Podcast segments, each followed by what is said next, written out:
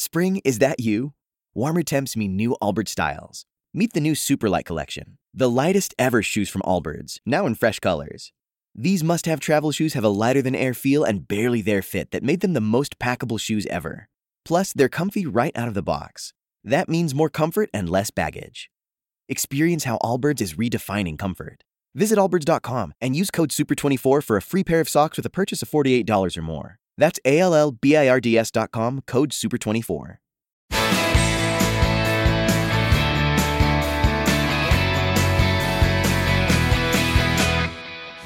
Welcome to the Bulwark Podcast. I'm Charlie Sykes. Happy New Hampshire Primary Day for those of you who celebrate. Uh, I, I don't want to have any spoilers here because, you know, New Hampshire is notorious for upending predictions, for being unpredictable, but I think it's pretty clear that we are sometime, either today or very shortly, to learn something that we've already known, which is that the party of Ronald Reagan is dead, demise, departed, and no more. This is Nikki Haley's last stand Of course, you know, you're up for another, you know, 48 hours of punditizing about the importance of all of this.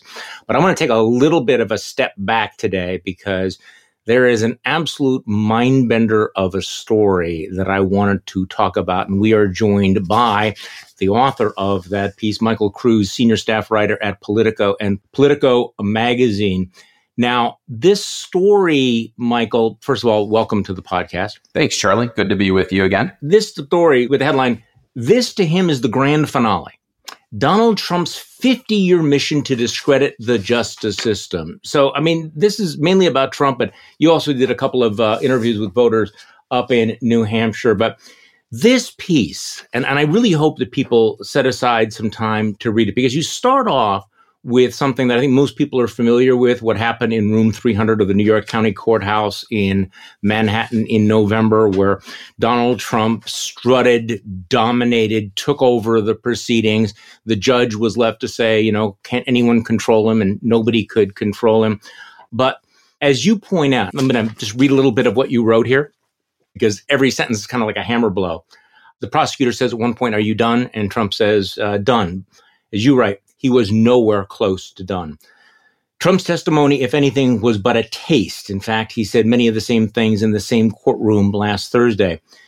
This country, you write, has never seen and therefore is utterly unprepared for what it is about to endure in the wrenching weeks and months ahead active challenges based on post Civil War constitutional amendments to bar insurrectionists from the ballot, existentially important questions about presidential immunity, almost certain to be decided by a U.S. Supreme Court the citizenry has seldom trusted less, and a candidate running for the White House while facing four separate criminal indictments alleging 91 felonies, among them, of course, charges that he tried to overturn an election he lost and overthrow the democracy he swore to defend.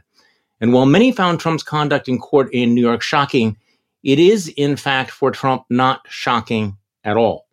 For Trump, it is less an aberration than an extension, an escalation, a culmination. Trump has never been in precisely this position, and the level of the threat that he faces is inarguably new. But it's just as true, too, that nobody has been preparing for this as long as he has himself. So, Michael, you go through this long, long history of Donald Trump's manipulation of the justice system, his weaponization of the justice system, and how Trump, over many decades, has taught himself how to use and abuse the legal system for his own advantage. You're right, he has spent most of his adult life molding it into an arena in which he could stake claims and hunt leverage. It has not been for him a place of last resort so much as a place of constant quarrel. Conflict in courts is not for him the cost of doing business, it is how he does business. So this is the revelation is that we think, you know, boy, Donald Trump, this must be tough. Donald Trump is in the dock. But talk to me about Donald Trump's attitude toward court and what you learned in your research about the way he handles these things.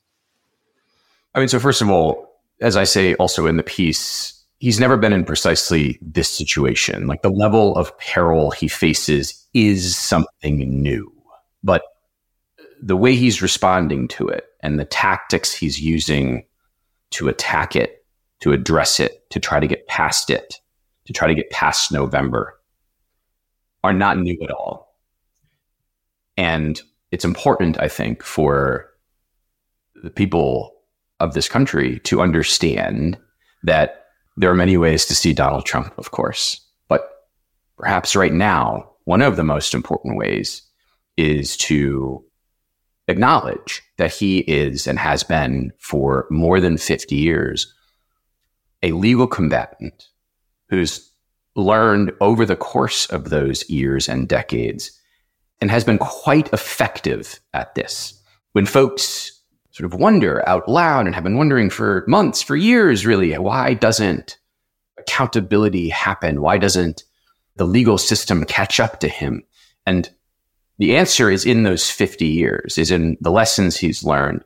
And also just the, the reality that he is, as I say in the text of the story, more prepared to deal with this sort of sprawling multi jurisdiction situation than maybe literally anybody on planet Earth because of how he has interacted with the legal system as a defendant, as a plaintiff, on offense, on defense, as a businessman, as a citizen for 50 plus years. You have a lot about Roy Cohn, the legendary lawyer that Donald Trump uh, admired so much. You know, one of the sleaziest characters in American history, as you point out, one of the sleaziest characters in legal history, but really very much a mentor for Donald Trump. And I love the way you describe it that when he faced his first legal problem, he went out and he hired Roy Cohn. Then he looked for his own Roy Cohn.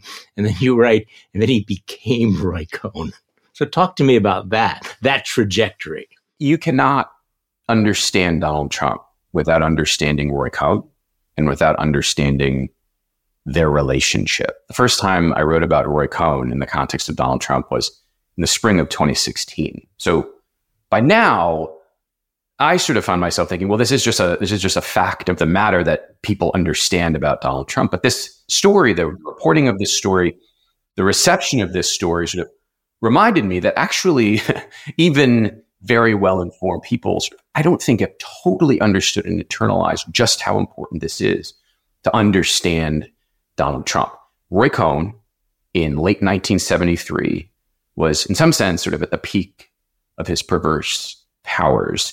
He had been brought into court. He had been charged four times, four indictments. He had been acquitted three times, missed trial the other time, but nonetheless never convicted. And so by this time, by the early to mid 70s, not only was he this notorious former aide and attorney to Senator Joseph McCarthy. That's where he became famous back in the 50s as a red baiter. So th- this is his second or third chapter. Famous and infamous in the 50s. And for most people, that would be sort of a stain that you'd go back and you'd have some private practice, but you'd basically go into more or less private life, right? Yeah. He, he turned it into a strength, an asset. He turned the infamy into power which is now a familiar Trump trait as well. But by the time he gets to this point, October of 1973, when the federal government, when the DOJ charges Donald Trump and his father with racist rental practices, Roy Cohn had had added even to that infamy as a, a sheen of invincibility, like an ability to get out of things, to get away with stuff.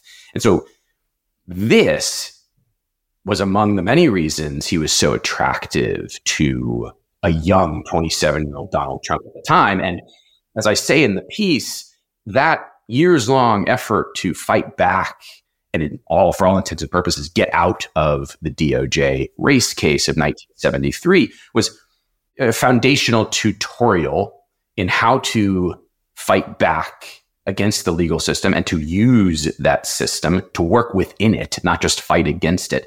And also sort of Roy Cohn 101 is what that was for Donald Trump. And so on the list of Roy Cohn 101, deny, counterattack, delay. In some ways, that might be the most important thing, especially right now in the current context.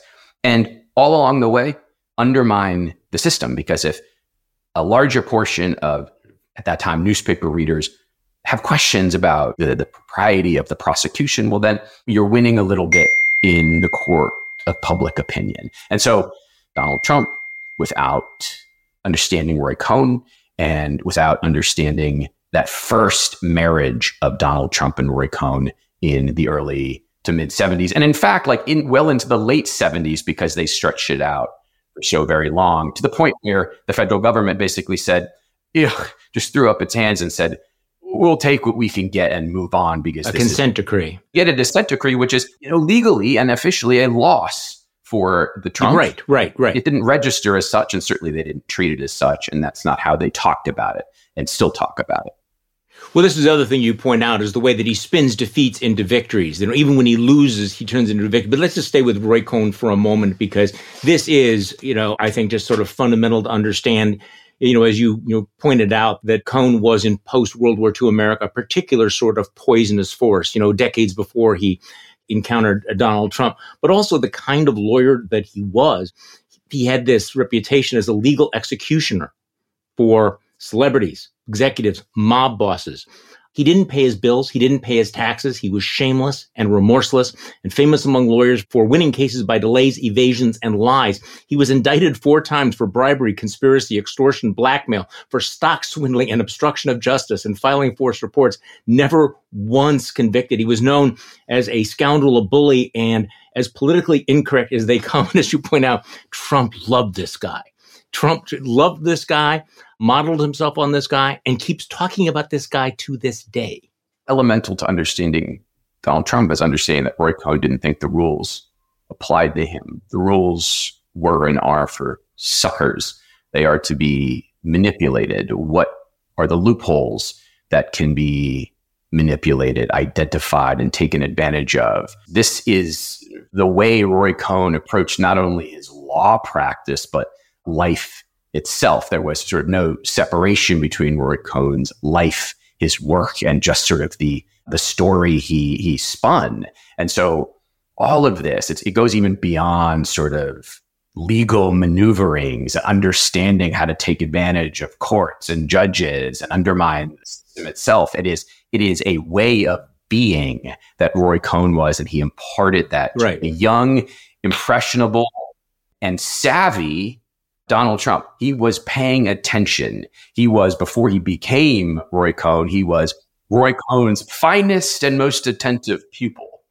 Well, I mean, again, they you you go back to this playbook. I know it's an overused term, but you know, you go back to this 1973 DOJ lawsuit, you know, about about racism, and all of the stuff that we're we're seeing now. You know, um, Roy Cohn accusing prosecutors of Gestapo-like tactics, using undercover agents, stormtroopers you know, claiming everything was a smear campaign, all of this stuff. So the attack, attack, attack, no matter what the merits were, that evidence did not matter. As you point out, when one attorney told you that Trump learned attack, attack, attack, no matter what the merits are, fuck the merits, attack, attack, attack. That was Roy Cohn's methodology. That was adopted by Donald Trump.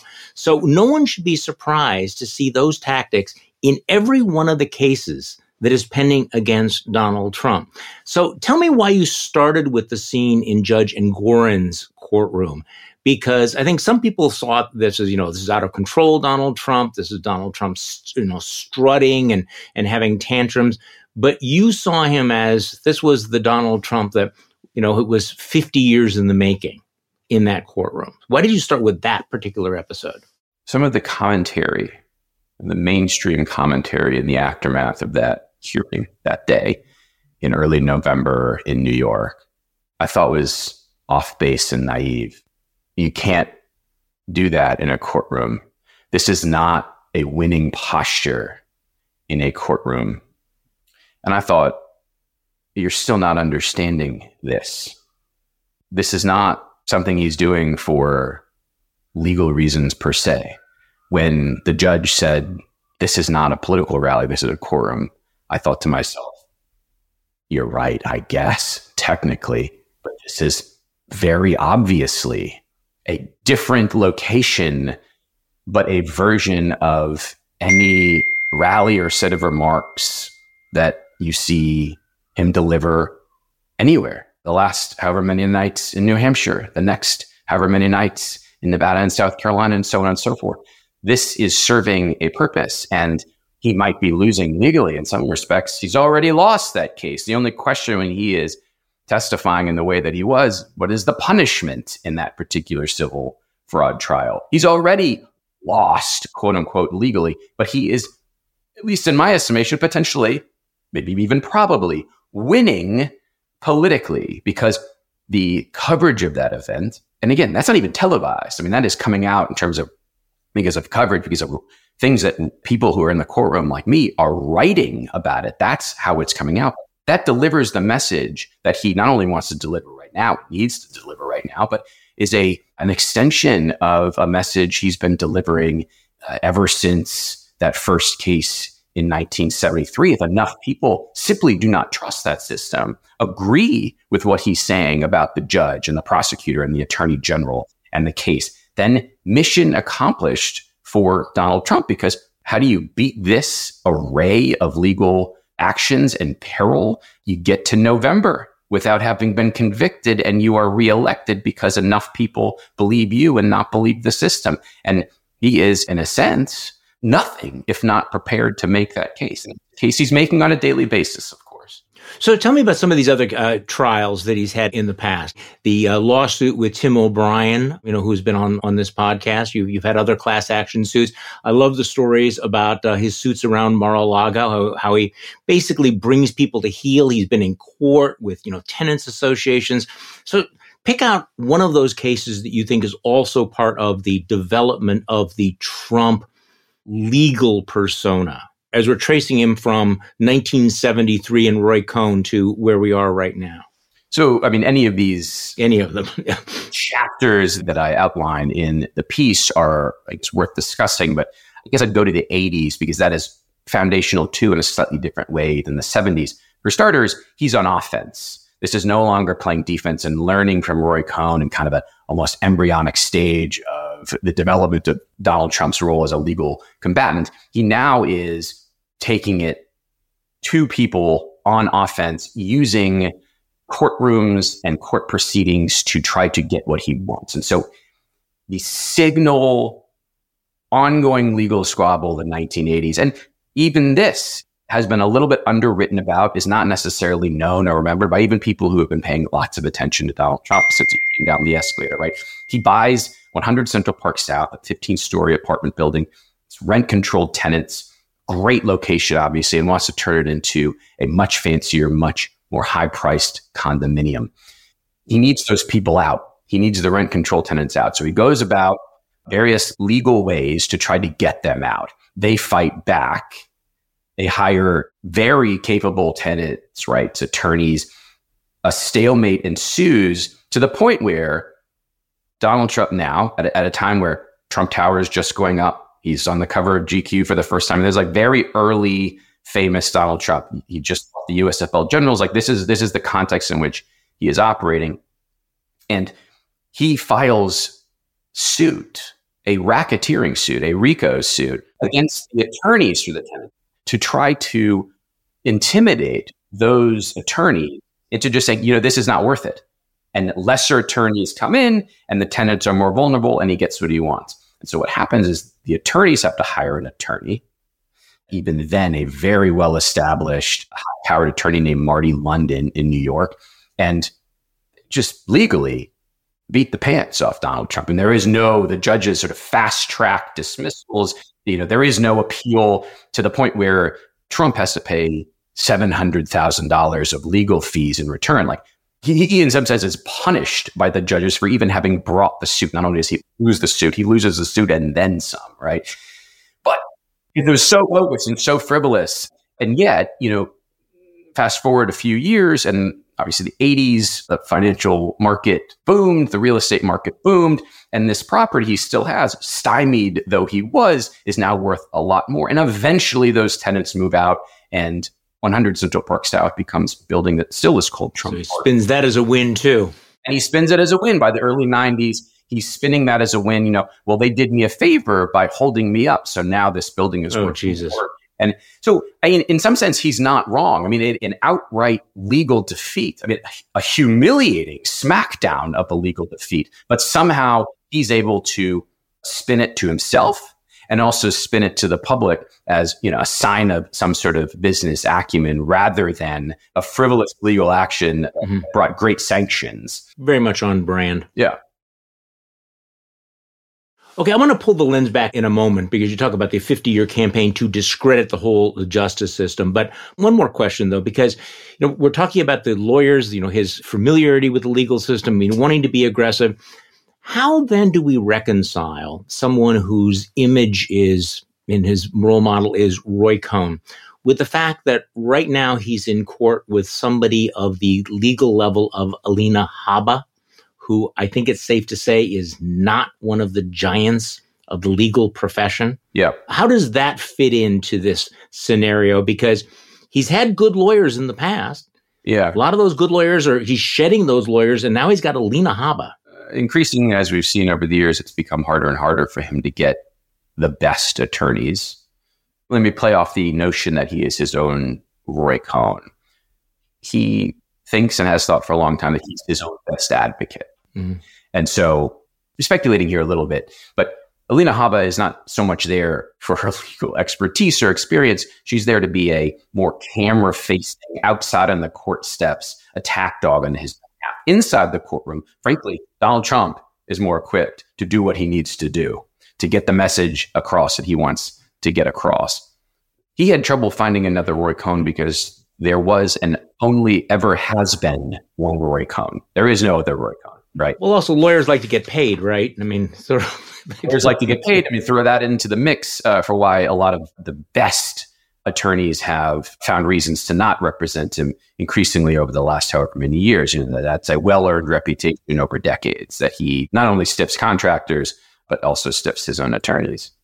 Your whole piece takes the step back and says this is a 50 year mission to discredit the justice system. And that's one of the stakes in 2024. His goal is not just to win these cases or escape these cases, it is to discredit the system.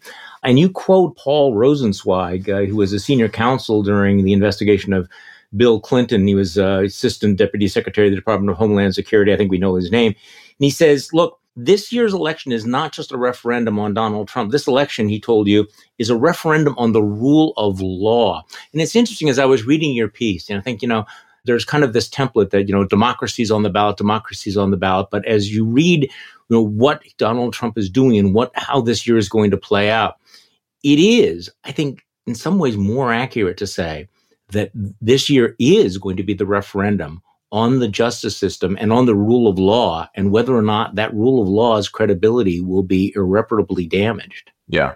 These two things are connected. You know, many would argue that if a certain portion of the population no longer trusts the system, which is to say, in a material way, no longer abides by decisions of the system, you're that much closer to chaos.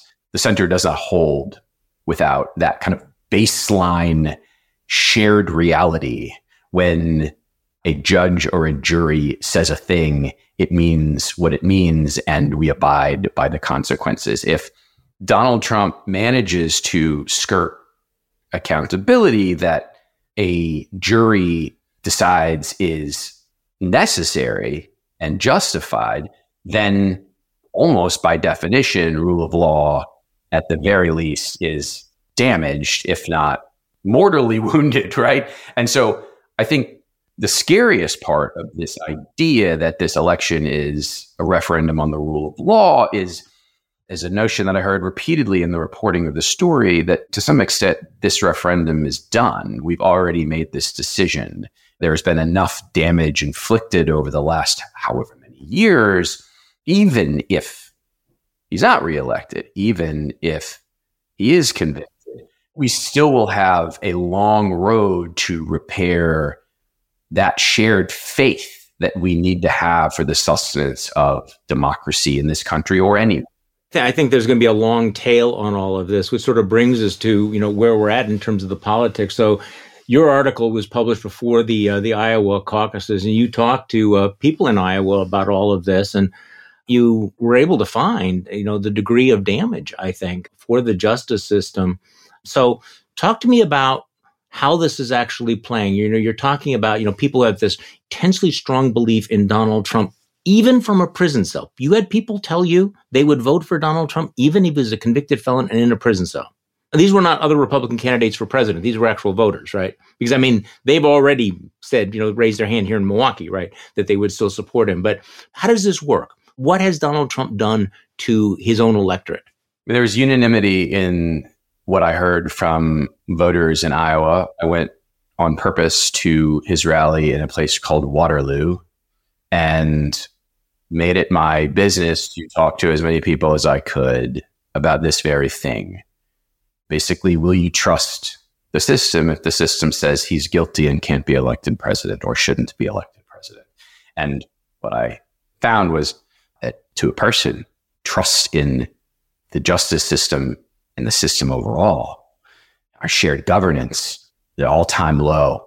We trust. I'm not extrapolating from what people said. Like it's literally what they said. We trust Trump. We don't trust the system. And so I don't know how that works going forward, regardless of what happens in November.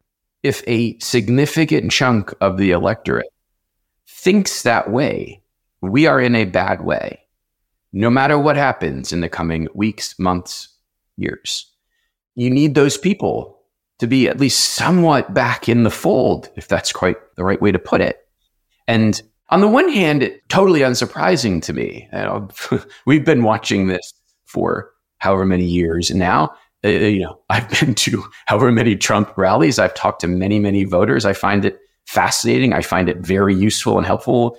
In addition to sort of obligatory given my job, but this on the one hand wasn't totally shocking to me. On the other, it's very jarring and dispiriting, and it can't be. I mean, I like I don't want to be too sort of hard and fast or sound hyperbolic, but like this can't be if we are going to continue to be the country we've been for nearly 250 years. You can't have this number of people who think this way. You cannot. It is incompatible with the continuation, with the sustenance of democratic governance as I was thinking through this, you know, there's always the temptation to find some large systemic or cultural or sociological explanation for things. And there has been a decline in, you know, in the credibility of elites and everything. But it's hard to escape the conclusion it's, you know, so much of this is the singular damage done by Donald Trump. And you write about this. You know, the, these people who do not trust the system, they trust Trump. And that's because Trump's told them told them to for 50 years. He started doing this in the 70s, teaming with Cohn, accusing the government of Gestapo like tactics and smears. He kept doing it in the 80s, always playing the victim of Central Park South, claiming people were out to get him, using the courts to do it. Trump told the Times is not going to get harassed, and know, one case after another. And you talked to Judge Luttig about this, Judge Michael Luttig, who has been an icon of conservative jurisprudence. And he told you it is of surpassing importance what happens, but that still doesn't change the fact that he's already laid waste to our democracy and to our elections and to the rule of law. And he's already laid waste to it. So in, in some ways, I mean, that's the real jarring thing, isn't it, Michael? Is that we keep thinking, well, you know, we will get the outcome sometime later, but the damage is all around us. Yeah, Judge was particularly pointed and maybe even more pessimistic than many others, but assessment certainly isn't out of line with what I heard from many, many people in the course of reporting this story. I think it's important just to understand and to remember that you know Donald Trump, the damage he has done, yes, but he also exists in a continuum trust in institutions a wide variety of reasons. There's been going down also for 50 years or more, right? And so all sorts of explanations for that. But I, I do think like Donald Trump in a person is singularly effective at undermining the trust that people have in these systems because he doesn't have the trust in these systems or he sees that not having trust and stoking lack of trust in the systems is, is a very useful way to achieve what he wants, whether that was in business, whether it's in politics, all of the above. And so here we are. And I think what Judge Luttig was saying is that even if in his perspective, sort of best case scenario, and Judge Luttig's perspective, best case scenario is obviously he's convicted and he loses. Like both those things happen. He's convicted somewhere somehow and he loses reelection, maybe by a margin that cannot be messed with in the way that he's messed with 2020, obviously. That for Judge Luttig, I think, I mean, put words in his mouth, but his best case scenario based on our conversations. Even then, for him, there is a massive amount of repair work to be done to our democracy that may or may not be doable in due time because of the level of damage that has been building over time, but certainly exacerbated in his mind by one person, by the former president, Donald Trump. Let's shift to uh, the piece that you published uh, just a couple of days ago about voters in New Hampshire. Let's talk about Ted Johnson. I was re- reading um, a DM thread, and somebody that you and I both both know said that reading your profile of Ted Johnson sucked his soul out of his body. It was so depressing. So tell me about Ted Johnson and why he thinks our system needs to be broken, and Donald Trump is the man to do it.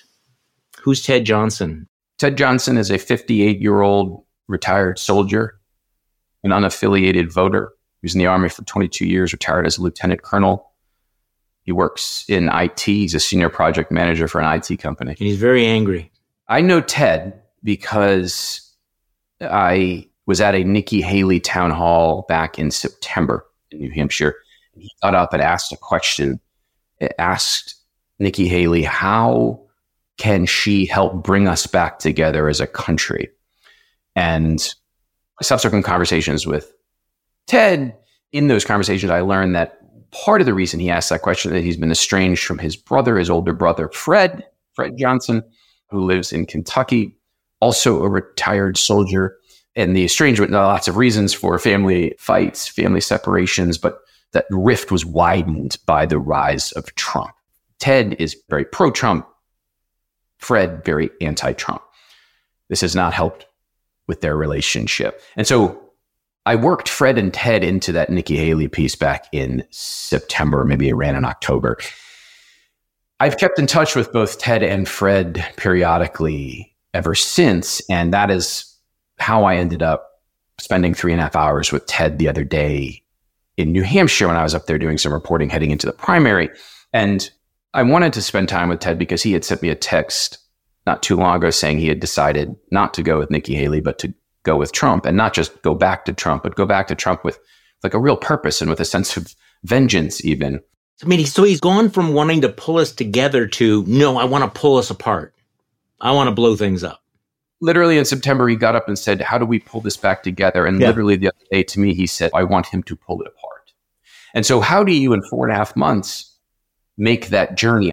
The premise of the piece, for me, the premise of just the curiosity, I didn't know it was going to turn into quite what it was, but I wanted to know maybe in that journey, in that experience, in that evolution that you see in Ted Johnson over the last four months, we can better understand not only the dynamics of the New Hampshire primary, but frankly, the dynamics of the current American political moment, this, this perilous moment in which we find ourselves. And so I think Ted Johnson, like, yes, he is but one voter, but I think he's incredibly important to try to understand Okay, so how did it happen? How did he go from bring us together to I am so pissed, I am so angry that I want to tear it all apart? Is the right word radicalized or what embittered him? What angered him so much? He answered that way. I mean, he started to lose interest in Nikki Haley, partly coaxed on by his content, his media diet, Fox News and other sources of that sort. He also has a subscription to the Wall Street Journal. He's not He's not just sort of in that right wing silo, but I think subtly the attack lines from those media outlets, in some sense from Trump and the Trump campaign too, on Nikki Haley over the course of the last few months, they were effective. She's a corporatist. She's a swamp creature. Business as usual. Yeah, business as usual. She's a swamp creature, too interventionist with Ukraine, et cetera, et cetera. Corporatist, all these things that sort of sound familiar if you listen to Donald Trump, if you listen to Fox News, et cetera, et cetera. But beyond that, and I think even maybe more to the point, I think Ted is far, far from alone on this front. The indictments bothered him a lot. And we can argue about sort of the dissonance and whether or not this should be the case, but it is the case.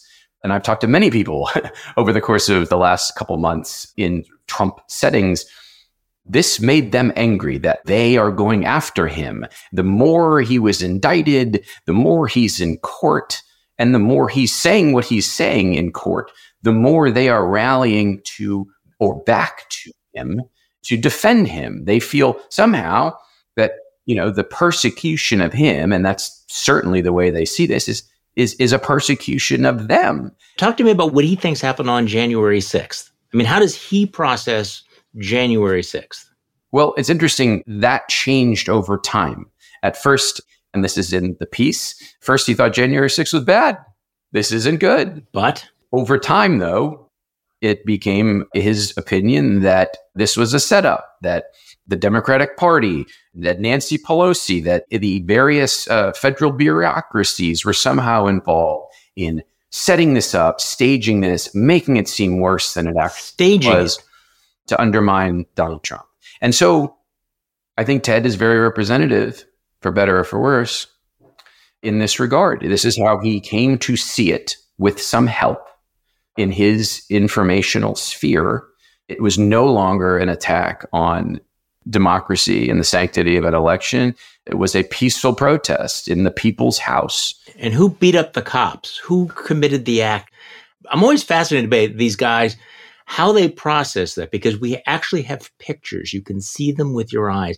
Does he think that was Antifa? Does he think that it was a false flag? What does he think? Dark forces, dark anti Trump forces, dark uh, swamp like forces are somehow believe this. involved. There aren't specific answers because there aren't specific answers to this, right? I mean, but this sense, this is set up.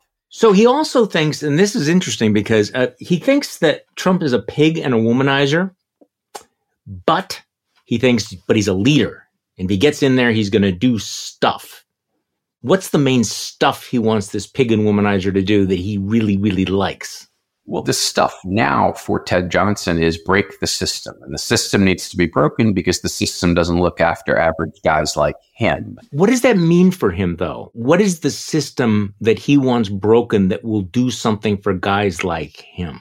Well, if the system is out for elitists, if the system is out people who aren't him, then the system is, in his mind, by definition, not for him and not for people like him. I mean, keep in mind, I don't write that story at all to be judgmental of Ted Johnson. I want to understand. No, I no. want people to understand. I'm trying, yeah. Ted Johnson is and always has been in my interactions with him an engaging conversationalist, like kind of an interesting guy. I mean, we spent three and a half hours together the other day, and um, you know, two people talking. Is I want to I want to understand how he thinks and why and what he wants. Do you think you do though? I mean, I'm I'm trying to imagine that looking the guy in the eyes, he's intelligent, he's experienced and everything. And I'd be going, what is going on in there? What is the process? Do you think you decoded it or is it still mysterious to you?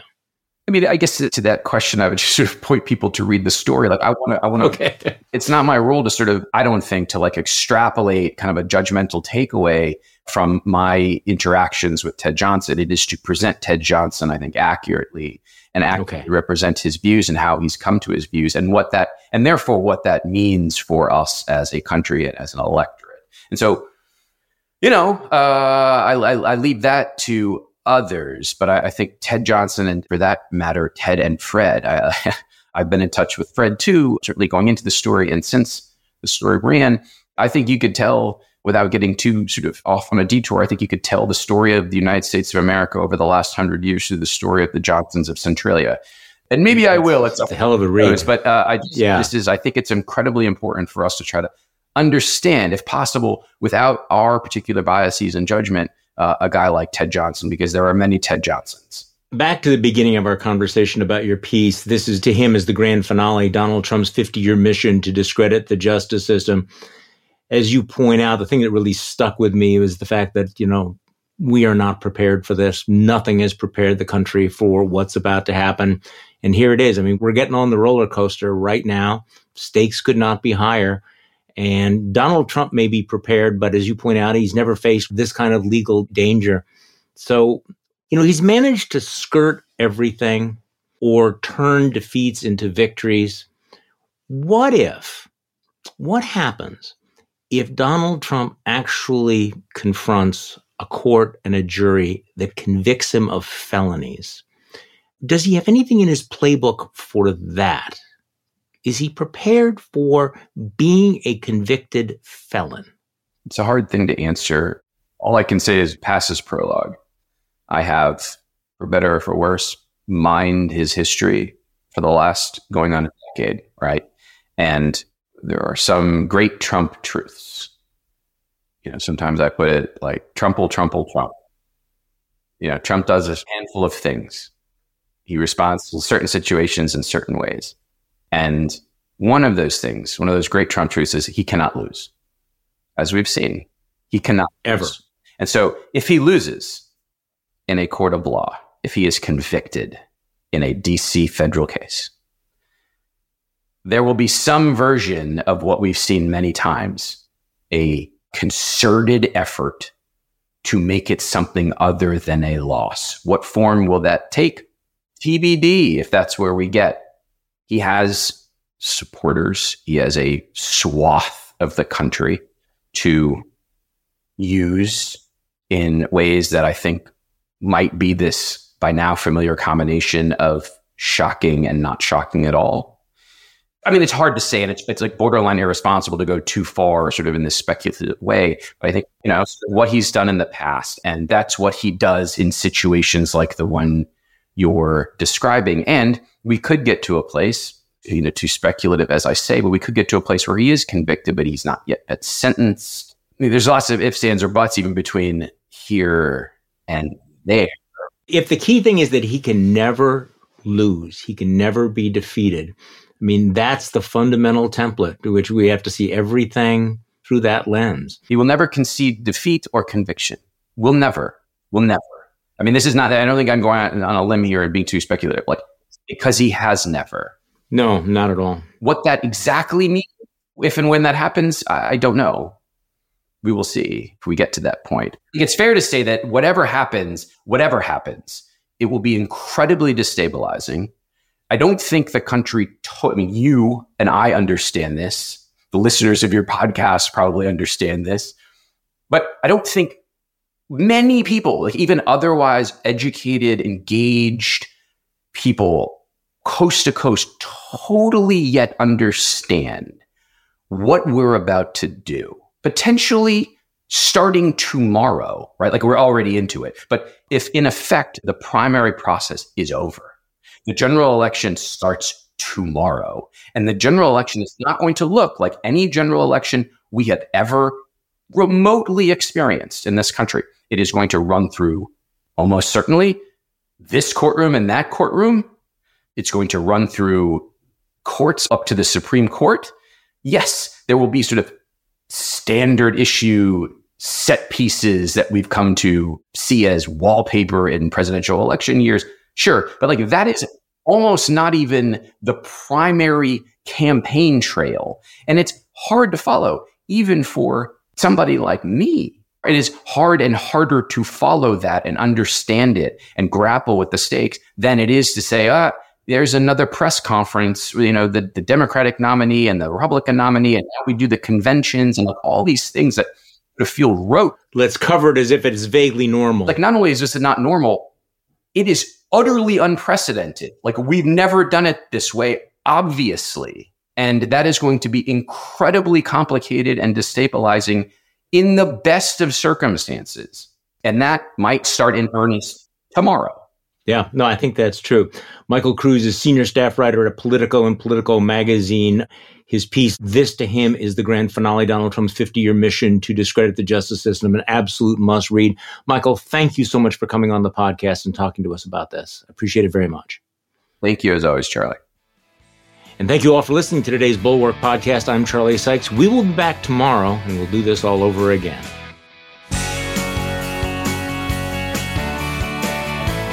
The Bulwark podcast is produced by Katie Cooper and engineered and edited by Jason Brown.